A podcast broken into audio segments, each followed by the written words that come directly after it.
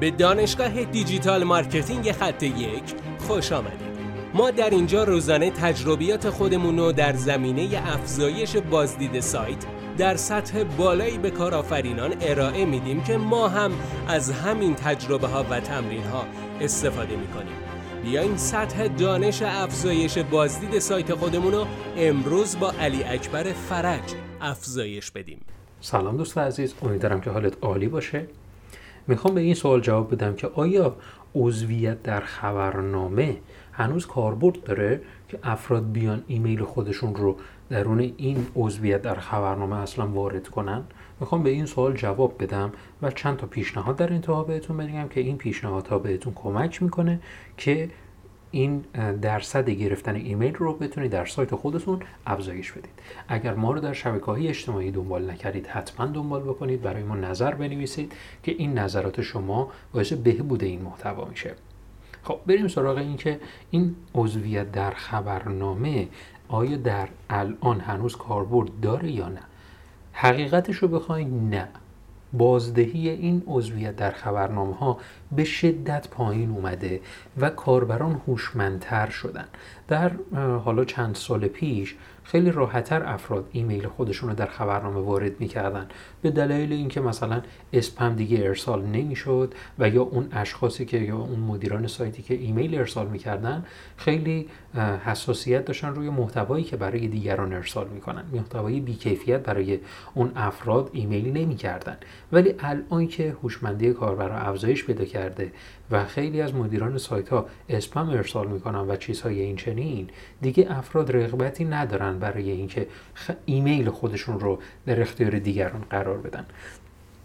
و الان راه حل اینه که اون نکاتی که می‌خوام بهتون بگم در رابطه با ایمیل اینه که بیایم به جای اینکه عضویت در خبرنامه رو عنوان اون فرممون قرار بدیم بیایم یک ارزشی رو برای مخاطب ایجاد کنیم.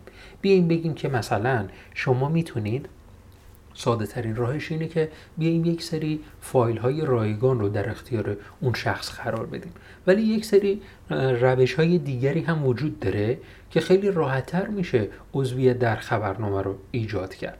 شما اگر می‌خواین ایمیل در قسمت تماس با ما افراد رو مثلا یه کاری بکنید ایمیل خودتون رو در اختیار این اشخاص قرار بدید کافیه. یک فرم تهیه کنید و بگید که شماره تلفن و ایمیل خودتون رو در این فرم وارد بکنید این ایمیل روی گوشی موبایلتون قرار می‌گیره و شما با یک کلیک می‌تونید متن مورد نظرتون رو برای ما ارسال بکنید. و وقتی که اون فرد این اون فرم رو پر می‌کنه اتوماتیک به لیست ایمیل شما اضافه میشه.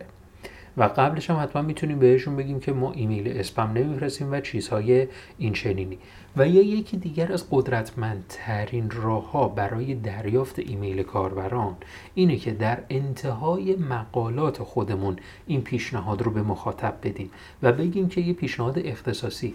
بگیم که اگر علاقمندید که در این حوزه در این دستبندی مطالب بیشتری رو دریافت کنید کافیه که ایمیل خودتون رو در این کادر ارسال بکنید. ما تنها ایمیلایی ارسال می‌کنیم که مرتبط با این دسته بندی هستش.